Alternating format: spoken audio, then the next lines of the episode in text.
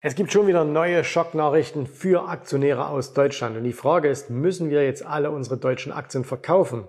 Antwort hier im Video.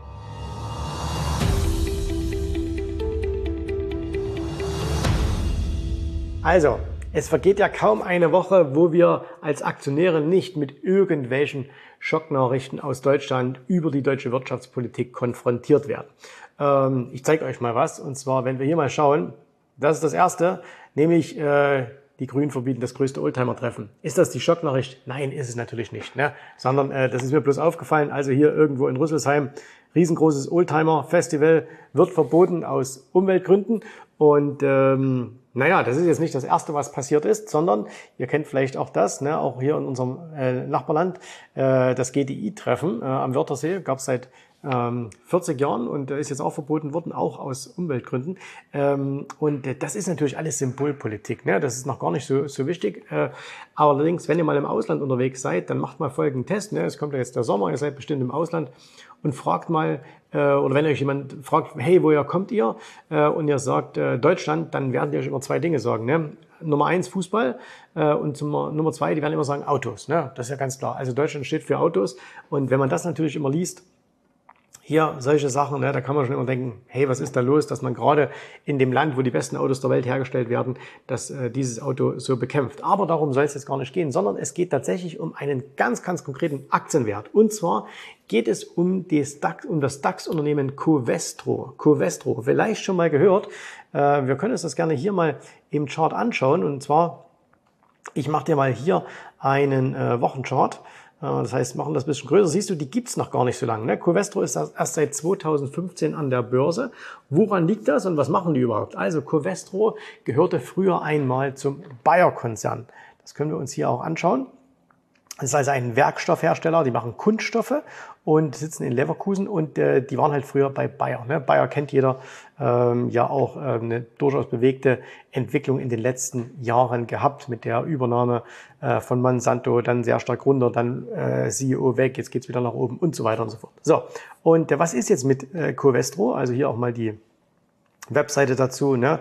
In, in Deutschland 7800 Mitarbeiter, also durchaus keine kleine Firma. Und wenn wir hier nochmal schauen, weltweit ähm, 18 Milliarden Umsatz gemacht in 2022. Also das ist jetzt nicht so, eine, nicht so ein kleiner Laden. So, und äh, was ist da jetzt passiert? Naja, diese Firma soll übernommen werden. Die wird gekauft. Und zwar äh, gab es hier eine Nachricht, die wird gekauft von ADNOC. Ne? Und ADNOC, das haben wahrscheinlich die wenigsten von euch jemals gehört, das ist die Abu Dhabi National Oil. Ähm, so heißt die Firma. Äh, das ist der größte Energieversorger ähm, aus Abu Dhabi, also aus den Vereinigten Arabischen Emiraten, quasi hier, wenn ich aus dem Fenster schaue, ein paar Meter weg. Und äh, die haben ein, ein äh, Angebot angeblich gemacht für Covestro, so im mittleren Bereich von 50. Ne? Jetzt sind wir aktuell hier, als ich das Video aufnehme, so bei 47 ungefähr, 46. Und ähm, da geht's also momentan hin. Ihr seht auch hier nach der Übernahme sofort Volumen raus und das Ganze ist hochgeschossen. So, was ist da jetzt? Das ist ja eigentlich keine Schocknachricht, ne? sondern wenn du dabei bist, äh, dann ist das ja eher etwas Gutes und äh, dann hast du in den letzten Tagen ordentlich Profit gemacht. Also allein an dem Tag, der, als die Meldung kam, schoss die Aktie 12 Prozent nach oben. Und ähm, es macht aber eines sehr, sehr, sehr deutlich. Und zwar, ähm, es passiert etwas mit deutschen Unternehmen. Und zwar man muss mal eins ganz, ganz klar sagen, deutsche Unternehmen sind spitze. Großartige Unternehmen haben wir in Deutschland, äh, ganz, ganz viele Hidden Champions, leider sehr, sehr viele nicht an, an der Börse notiert. Das heißt, du kannst an vielen nicht profitieren. Und, äh, aber selbst an der Börse gibt es sehr, sehr viele tolle Unternehmen. Allerdings passiert momentan eins, nämlich, dass diese Firmen immer mehr ins Ausland getrieben werden. Also ich gebe dir mal drei Beispiele. Wir haben jetzt einmal hier Covestro, die eben jemand aus dem arabischen Raum kaufen will. So, dann haben wir als nächstes Wiesmann. Ne? Äh, Wiesmann, äh, wir reden alle über Wärmepumpen in Deutschland und der größte deutsche Hersteller für Wärmepumpen wird von einem US-Amerikaner gekauft, beziehungsweise die Firma verkauft sich quasi selbst dahin, weil sie sagt, hey, wir können das alles gar nicht stemmen. Und ähm, das dritte, das ist hier, das kann ich auch mal zeigen, das ist die Firma Linde. Das siehst du hier. Linde, ne, eine der, der besten Aktien der letzten Jahre, auch wenn wir uns das hier mal anschauen.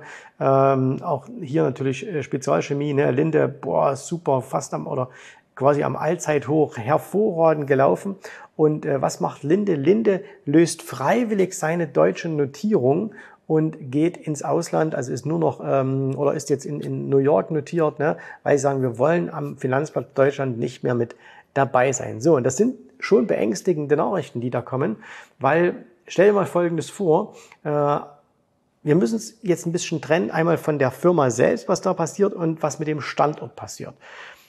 Überleg mal, du kaufst im Nachbarort eine Firma. Ne? Du bist jetzt, hättest selber irgendwie eine Firma, sei es jetzt egal, was es jetzt ist, und du kaufst jetzt eine Firma und äh, jetzt kaufst du einen Nachbarort, okay? Und sagst, hey, die kaufe ich jetzt. Warum kaufst du die? Natürlich, weil sie gut ist. Ne?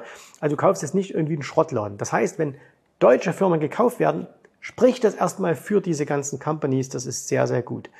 Es zeigt aber auch, oder beziehungsweise, warum werden diese Firmen natürlich auch gekauft? Weil man natürlich auch diese Firmen nutzen möchte, aber auch Synergien nutzen möchte. Und Synergien heißt quasi so in diesem, in diesem Finanzsprech immer so ein bisschen, naja, ich will da auch ein bisschen sparen. Und wo spart man? Man spart natürlich auch an Mitarbeitern. Das heißt also, dann kann man sagen, hey, brauche ich dann, wenn ich die kaufe, muss dann noch die ganze Verwaltung da sitzen. Ne? Also du kaufst quasi im Nachbarort jetzt die, den, die, die kleine Firma mit zehn Mann, brauchst du dort noch die Sekretärin oder genügt das nicht, wenn das deine eigene hier vor Ort machen soll? Das heißt, du wirst über kurz oder lang natürlich Stellenabbau betreiben, äh, auch wenn das natürlich am Anfang keiner sagt und da, diese ganzen Reden, die dann kommen, ja, wir investieren noch in den Standort Deutschland und bla bla bla.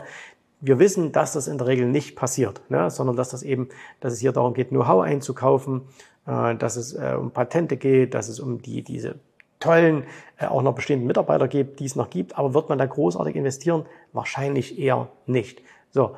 Und äh, jetzt könnte man sagen, ja, ist da gar nicht so schlimm. Aber es hat durchaus Auswirkungen auf ähm, die deutschen ähm, Aktien. Und zwar auf eine ganz, ganz spezielle Strategie, ähm, wo wir ein bisschen aufpassen müssen, wie entwickelt sich das dann. Ne? Also müssen wir alle deutschen Aktien verkaufen, war ja die Frage. Und ähm, schauen wir uns mal Folgendes an. Und zwar, du kennst natürlich den DAX. Okay, wir schauen uns mal hier den DAX an. So, und äh, ich gehe mal ganz kurz hier auf ein anderes Chartbild, da habe ich das nämlich schon eingezeichnet. Also wenn wir uns den DAX hier anschauen, ich bin einfach mal von ins Tief 2009 gegangen. März 2009, Finanzkrise ist vorbei, Märkte gehen nach oben und äh, wenn wir uns das Ganze hier anschauen, dann sehen wir, okay, der DAX ist seit diesem Punkt um 346 Prozent gestiegen. Also sehr, sehr, sehr schön hier nach oben gelaufen und war ja erst vor wenigen Tagen auf einem Allzeithoch. Okay, Jetzt weiß jeder, der sich ein bisschen mit Deutschland beschäftigt in den letzten Jahren, dass es gar nicht so clever ist, in den DAX zu investieren, sondern es gab immer eine viel, viel bessere Alternative, nämlich das war der MDAX, das heißt die kleineren Werte. Ne? Da waren 60 Werte drin. Warum waren die drin? Erkläre ich gleich. Und wenn wir uns das mal anschauen, am selben Punkt angesetzt, der hat 544 Prozent zugelegt. Also nochmal hier der DAX, der hatte 346 Prozent zugelegt. Also das heißt, du hast 10.000 Euro hier unten reingepackt ne? und jetzt hattest du irgendwie äh, 44.000 und äh, wenn du jetzt hier den MDAX dir anschaust, 10.000 Euro hier unten reingepackt, hast du jetzt 64.000, also fast 20.000 Euro mehr. Das ist schon, das ist schon eine Hausnummer. Ne? Du siehst aber zuletzt, hm, hier Wochenchart, ne, da ging es im MDAX so ein bisschen unter. Und ähm, warum war das so spannend, auch immer auf den MDAX zu setzen? Viele haben ja immer gesagt, naja, eigentlich ist es viel besser nach Amerika zu gehen. Vergleichen wir das Ganze mal. S&P 500 hier, ähm, der vom Tief war 532 Prozent gestiegen. Das heißt also, der war sogar noch ein bisschen schlechter gelaufen als der MDAX, viel besser als der DAX, aber ein bisschen schlechter als der MDAX. Und wenn du halt im MDAX investierst, dann musst du dir keine Gedanken über Währungen machen äh, und das alles. Ne? Das war alles in Deutschland, das war easy, das war ganz entspannt, kein Währungskurs und so weiter. War halt total simpel und einfach. So, und jetzt kommt auch Folgendes. dass es seit einiger Zeit gibt es eine Verschiebung. Und zwar habe ich dir das mal folgendermaßen dargestellt. Ich habe mal den MDAX im Verhältnis zum DAX gezeigt, äh, dargestellt, okay? Und das Ganze sieht so hier aus. So, das heißt also, diese Linie, die du hier siehst, das ist der MDAX im Vergleich mit dem DAX. Und da sehen wir, dass die Kurve steigt. Das sind diese sogenannten Ratio Charts. Das habe ich dir schon mal in einem vorherigen Video jetzt erklärt. Und da siehst du, dass äh, auch hier seit diesem Tief 2008, 2009 ne, ähm, ging das steil nach oben. Das heißt, der MDAX ist immer, immer besser gelaufen als der DAX. Und dann passierte plötzlich etwas, nämlich hier im Herbst 2021. Und seitdem ist der DAX immer deutlich, deutlich stärker gelaufen als der MDAX. Also wirklich dramatisch besser gelaufen. So. Und Jetzt können wir überlegen, woran lag denn das? Ne? Und es gibt zwei Ereignisse, die in diese Zeit fallen. Und ich würde jetzt nicht sagen, es liegt jetzt an dem und würde auch nicht sagen, es liegt an dem, sondern beide spielen damit. Fangen wir mal an mit dem ersten. Und zwar Das war das hier. Nämlich im September 2021 äh, wurde der DAX verändert. Das heißt also, wir hatten vorher DAX 30. 30. Die 30 größten börsennotierten Unternehmen in Deutschland waren im DAX. Und dann hat man gesagt, okay, 30, das ist ja ein bisschen wenig, ne? nehmen wir mal noch 10 dazu. Und das heißt, man hat das Ganze aufgestockt und hat aus 30 40 gemacht. Das heißt, 10 Unternehmen aus dem MDAX sind in den DAX aufgestiegen. So, und das waren natürlich die größten. Äh, und äh, ich weiß nicht, ob das hier noch steht. Hier, das war damals Airbus, Zalando, äh, Siemens, Helteners, Simrise, HelloFresh, Sartorius, die Porsche Automobil Holding, Brandtag, Puma und Kia gehen. So, und ähm, das heißt, plötzlich hatten wir nicht mehr 30 Aktien im DAX, sondern wir hatten 40. Aber, jetzt komme ich auf das, was ich vorhin schon mal gesagt hatte, der MDAX ist jetzt plötzlich weniger geworden. Wir hatten vorher 60, jetzt waren es bloß noch 50. So. Und haben damals schon viele gesagt, naja, das könnte dazu führen, dass man quasi ähm, so ein bisschen die Performance aus dem MDAX abzieht und in den DAX reinschiebt. Ne? Okay. Es gab allerdings noch ein Ereignis im Jahr 2021 und das schauen wir uns hier mal an. Und äh, da können sich vielleicht gar nicht mehr die meisten so daran erinnern. Und zwar, was war denn auch noch im Herbst 2021? Richtig, Bundestagswahl. Ne? Und seitdem haben wir eine andere Bundesregierung. Und wie die wirtschaftlich unterwegs ist, das weiß jeder von euch. Also wirtschaftsfreundlich ist irgendwie was anderes. So. Aber warum läuft dann der DAX und warum läuft der MDAX plötzlich so viel schlechter? Und der Grund ist halt ganz einfach, dass es für die großen Unternehmen eigentlich relativ egal ist, wo sie notiert sind. Das heißt also, ähm, wo die ihren Sitz haben. Ne? Wenn wir jetzt heute einen großen Automobilhersteller nehmen oder wenn wir heute eine große Chemiefirma nehmen, wenn wir heute ein großes Versicherungsunternehmen, Münchner Rück, Allianz, irgend sowas, ne? ähm, dann spielt es im Grunde gar nicht mehr so die Rolle, wo deren Hauptkonzernzentrale ist. Ja, da sitzen ein paar tausend Leute und das ist auch wichtig, aber insgesamt spielt das keine große Rolle. Also wenn wir uns mal die Münchner Rück als Beispiel jetzt annehmen, wo machen die Geschäfte? Machen die nur in Deutschland Geschäfte? Nein, natürlich nicht, sondern die machen überall auf der ganzen Welt Geschäfte. Wenn wir uns eine BASF anschauen, ne, jetzt ist auch nicht so mega toll gelaufen, aber wenn wir uns eine BASF anschauen, größte Chemiefirma der Welt, ähm, ich glaube, die, die größte ist das. Äh, wo macht die Geschäfte? Macht die in Deutschland Geschäfte? Ja. Macht die da viel Geschäfte? Nein, sondern im Rest der Welt. Das heißt, es ist eine deutsche Firma, deutschen Firmensitz, aber die ähm, arbeitet weltweit, die versteuert übrigens auch weltweit. Das heißt, es sind auch die Steuersätze ja gar nicht so wichtig. Warum? Weil die Großen das eben können. Ne?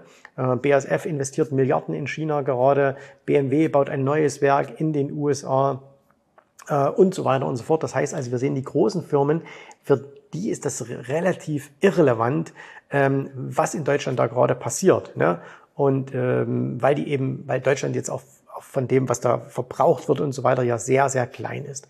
Und äh, wenn wir uns das anschauen, dann sehen wir eben auch, daher kommt auch die gute Performance dieser Firmen, weil sie eben weltweit tätig sind und das, was hier gerade in Deutschland passiert, für sie gar nicht so, äh, so, so relevant ist und eben die internationalen Investoren einfach sagen, hey, eine weltweit tätige Firma, kann ich kaufen.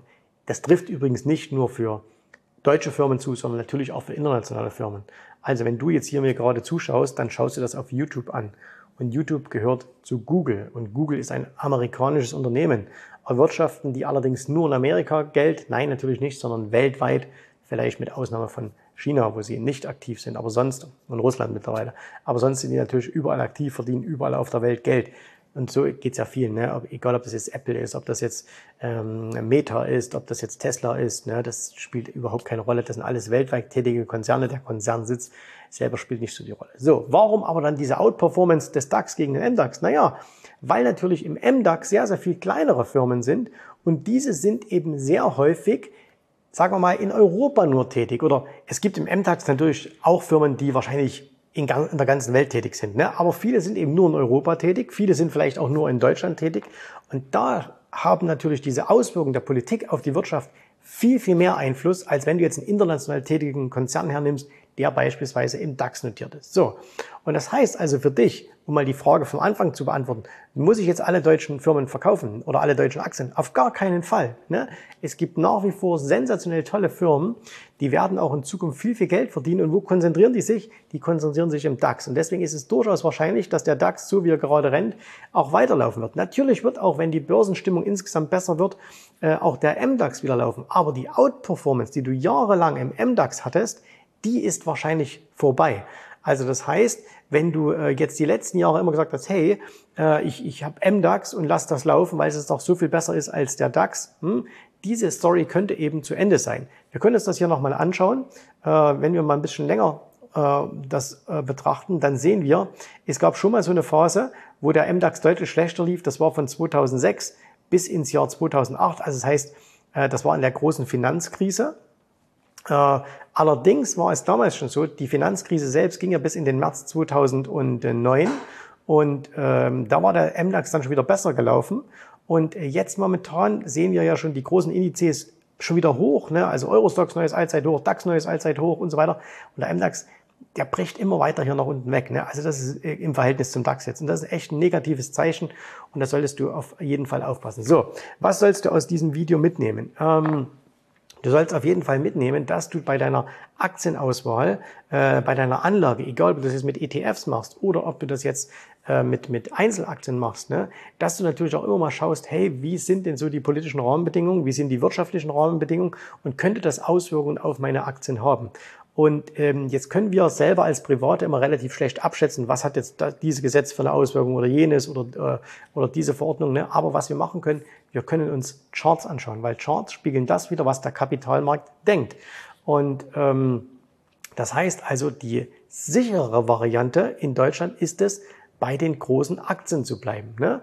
Und die, die eigentlich die innovativen deutschen Firmen. Wie gesagt, in die meisten kannst du ohnehin nicht investieren, weil sie nicht börsennotiert sind. Ähm, und äh, wenn du aber schon deutsche Aktien kaufst, ne, viele Deutsche haben ja so ein bisschen so einen Home-Buyer, sagen, ey, ich muss unbedingt deutsche Aktien haben, dann guck mal, ob es nicht besser ist, lieber DAX zu kaufen, als lieber MDAX zu kaufen, obwohl man ja grundsätzlich denken würde, hey, es macht doch viel mehr Sinn, breit zu streuen, viele Aktien zu kaufen, vielleicht noch den S-DAX mit rein und, oder den Tech-DAX oder so. Aber es ist definitiv besser momentan einfach nur auf die Großen zu setzen. Das bringt ähm, scheinbar aktuell mehr Sicherheit und Sicherheit ist das, worauf die Investoren schauen. Und äh, du hast gesehen, hier mit solchen einfachen Dingen wie Ratio Charts und so weiter kann man da eine ganze, ganze Menge ableiten. Und du hast auch gesehen, dass wenn man eben jetzt hört, hier, ähm, ne, also Wiesmann wird verkauft und äh, Covestro äh, gibt es jetzt ein Angebot und ähm, Linde geht, dann klingt das im ersten Moment immer so, oh, alles negativ und Deutschland geht den Bach runter. Ne? Ähm, du musst aber eins verstehen, die Wirtschaftsentwicklung in Deutschland als Gesamtes, wie, wie sieht's in Deutschland aus? Und die Wertentwicklung großer internationaler Konzerne hat nichts, aber auch gar nichts miteinander zu tun. Natürlich würden die alle noch mehr profitieren, wenn wir ein total äh, wirtschaftsfreundliches Klima hätten und wenn wir die Steuern äh, senken würden und äh, wenn wir weniger Regulation hätten. Also das wäre alles positiv. Aber selbst diese sehr, sehr negativen Entwicklungen, wie wir sie in Deutschland sehen, aus wirtschaftlicher Sicht heraus, ähm, haben auf diese Großkonzerne keinen Einfluss. Ne? Und ich sitze immer mal mit Unternehmern zusammen, die dann auch berechtigterweise natürlich schimpfen und sagen, hey, es ist Wahnsinn, was da gerade in Deutschland los ist. Und ähm, es ist echt verrückt, aber ähm, die übertragen das dann immer auf den Aktienmarkt und sagen, ja, dann, also deutsche Aktien auf gar keinen Fall fasse ich nicht an und sind dann völlig entsetzt quasi, wenn sie hören, was der DAX hat gerade ein Allzeithoch gemacht, wie kann denn das sein bei den Jungs und Mädels, die da gerade in Berlin das Sagen haben. Ne? Und deswegen, also ganz, ganz wichtig, trenne das, was du, was du denkst, was du liest, äh, was du für eine Meinung hast, von dem, was auf dem Platz quasi passiert. Schau dir Charts an, schau dir an, was, was wird da wirklich gespielt. Und wenn du eben denkst, hey, es geht alles den Bach runter, äh, dann kannst du deine privaten eigenen äh, Rückschlüsse daraus ziehen, ähm, hat aber nichts zwingend was damit zu tun, wie deine Aktienanlage konzipiert sein sollte. Europäische Unternehmen Deutsche Unternehmen sind im Vergleich international sehr, sehr billig, ne, das ist sehr, sehr günstig. Und wir werden in Zukunft wahrscheinlich noch mehr sehen, dass ausländische Investoren kommen und auch deutsche Firmen, so wie jetzt bei Covestro, so wie bei Wiesmann, ähm, komplett versuchen zu übernehmen, komplett versuchen zu kaufen. Und die werden aus dem asiatischen Raum kommen, die werden aus dem arabischen Raum kommen und die werden aber auch ganz stark aus Amerika kommen. So, da kannst du durchaus als Aktionär davon profitieren, indem du sagst, okay, ich guck mal, was läuft da gerade gut, was hat so ein bisschen einen Trend nach oben, ne? ähm, was sind eigentlich gute Firmen und da gucke ich da mal hin und da wirst du viele, viele tolle, gute Gelegenheiten finden. Du siehst, wichtig ist es halt ganz einfach, dass du dir Gedanken machst. Ähm, und das zeigen wir auch immer wieder unseren Kunden in der Academy, dass wir halt sagen, hey, ihr, ihr müsst über den Tellerrand hinausschauen. Ne? Ihr dürft nicht immer euch nur von Meinungen treiben lassen, sondern ihr müsst über den Tellerrand hinausschauen. Und wenn ihr das tut, dann findest du auch immer wieder tolle Gelegenheiten an den Börsen, wo du für dich und deine Familie Geld verdienen kannst. Das war's für heute. Wir hören und sehen uns wieder im nächsten Video. Bis dahin alles Gute. Tschüss, Servus, macht's gut. Bye, bye. Ich hoffe, dir hat gefallen, was du hier gehört hast, aber das war nur die Vorspeise. Das eigentliche Menü, das kommt noch. Und wenn du darauf Lust hast, dann besuche jetzt ganz einfach jensrabe.de-termin und vereinbare dort noch heute einen Termin. Und in diesem absolut kostenfreien Strategiegespräch wird für dich eine individuelle Strategie entwickelt. Das heißt, wir schauen uns mal an, wo stehst du jetzt, was sind deine Ziele, wo willst du hin und wir schauen auch, ob wir gemeinsam dieses Ziel erreichen können. Und äh, du musst immer an Folgendes denken. Wenn du etwas im Leben erreichen willst, sei es an der Börse, sei es beim Unternehmertum, dann brauchst du immer jemanden, der dir hilft, der schon auf einer Stufe ist, wo du noch hin möchtest. Und so wie jeder Sportler einen Trainer hat, so wie jeder erfolgreiche Selbstständige einen Mentor hat, so brauchst auch du an der Börse einen Mentor, der dir hilft, deine Ziele zu erreichen. In den letzten Jahren habe ich Tausenden von Menschen gezeigt, wie sie ein regelmäßiges Einkommen an der Börse erzielen, wie sie ihr Vermögen sichern können und auch du kannst das erreichen. Davon bin ich felsenfest überzeugt. Also, geh jetzt einfach auf jensrabe.de-termin und vereinbare noch heute deinen persönlichen Termin. Ich freue mich auf dich. Wir hören uns. Bis dahin. Tschüss, Servus, mach's gut. Bye bye.